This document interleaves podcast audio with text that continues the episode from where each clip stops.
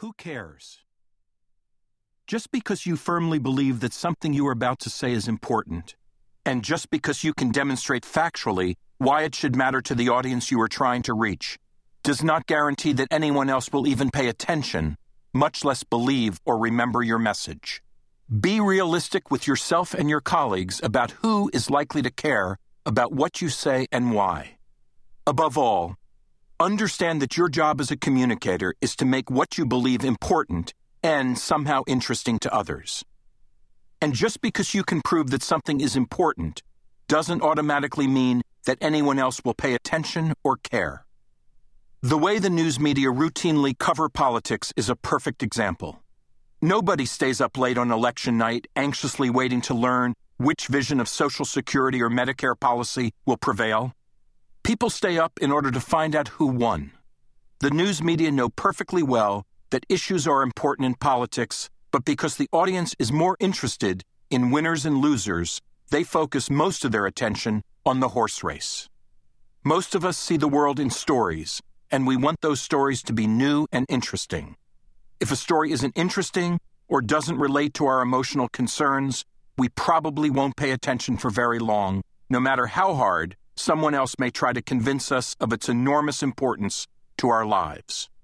Successful communicators have mastered the art of making what is important to them also interesting and important to the people they need to reach. But it doesn't happen by accident. Effective communication is about telling your story making your point, and scoring points with your message. It is not about defending yourself against someone else's allegations. Effective communication is all about having a point to make, understanding why it is important, then knowing how to make it interesting and memorable, regardless of the circumstances. Defining the debate. Effective communication is also about something called issues management. The primary objective of issues management is to define the terms of a debate before someone else has a chance to do it first. Issues management is all about telling your story before someone else tells it for you. This is much more than an exercise in timing or semantics. If you are able to define the terms and establish the theme that shapes the story, you can control the discussion.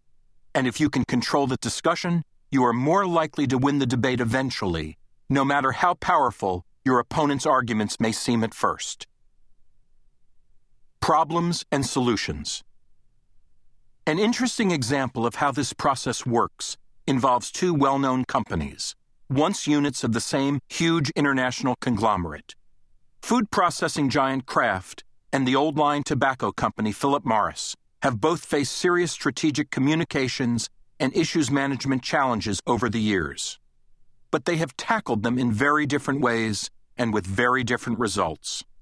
Philip Morris and other big tobacco companies spent many years and countless millions of dollars defending themselves against charges that their primary product, cigarettes, can kill the people who smoke them.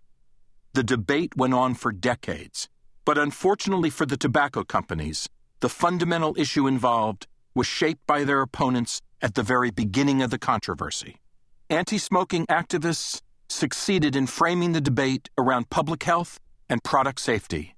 As a result, the eventual outcome was settled almost as soon as the discussion began. It was no longer a question of whether Big Tobacco would lose, but only when and, of course, how much it would eventually cost them. Now let's take a look at how Kraft has dealt with an issue that is only just starting to attract public attention, but which has the potential to be just as devastating to the food business as anti smoking activism was to big tobacco.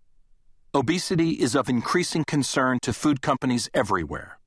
Activist groups and the plaintiffs' bar are busy raising public awareness of the problem and pointing the finger of blame at big food companies, accusing them of ignoring public health concerns in an effort to get us all hooked on unhealthy junk food. Kraft could have wasted a lot of time and money arguing that none of the food products it sells, by themselves, could possibly make anyone fat or unhealthy. They could have tried to convince the public that obesity is simply caused by eating too much.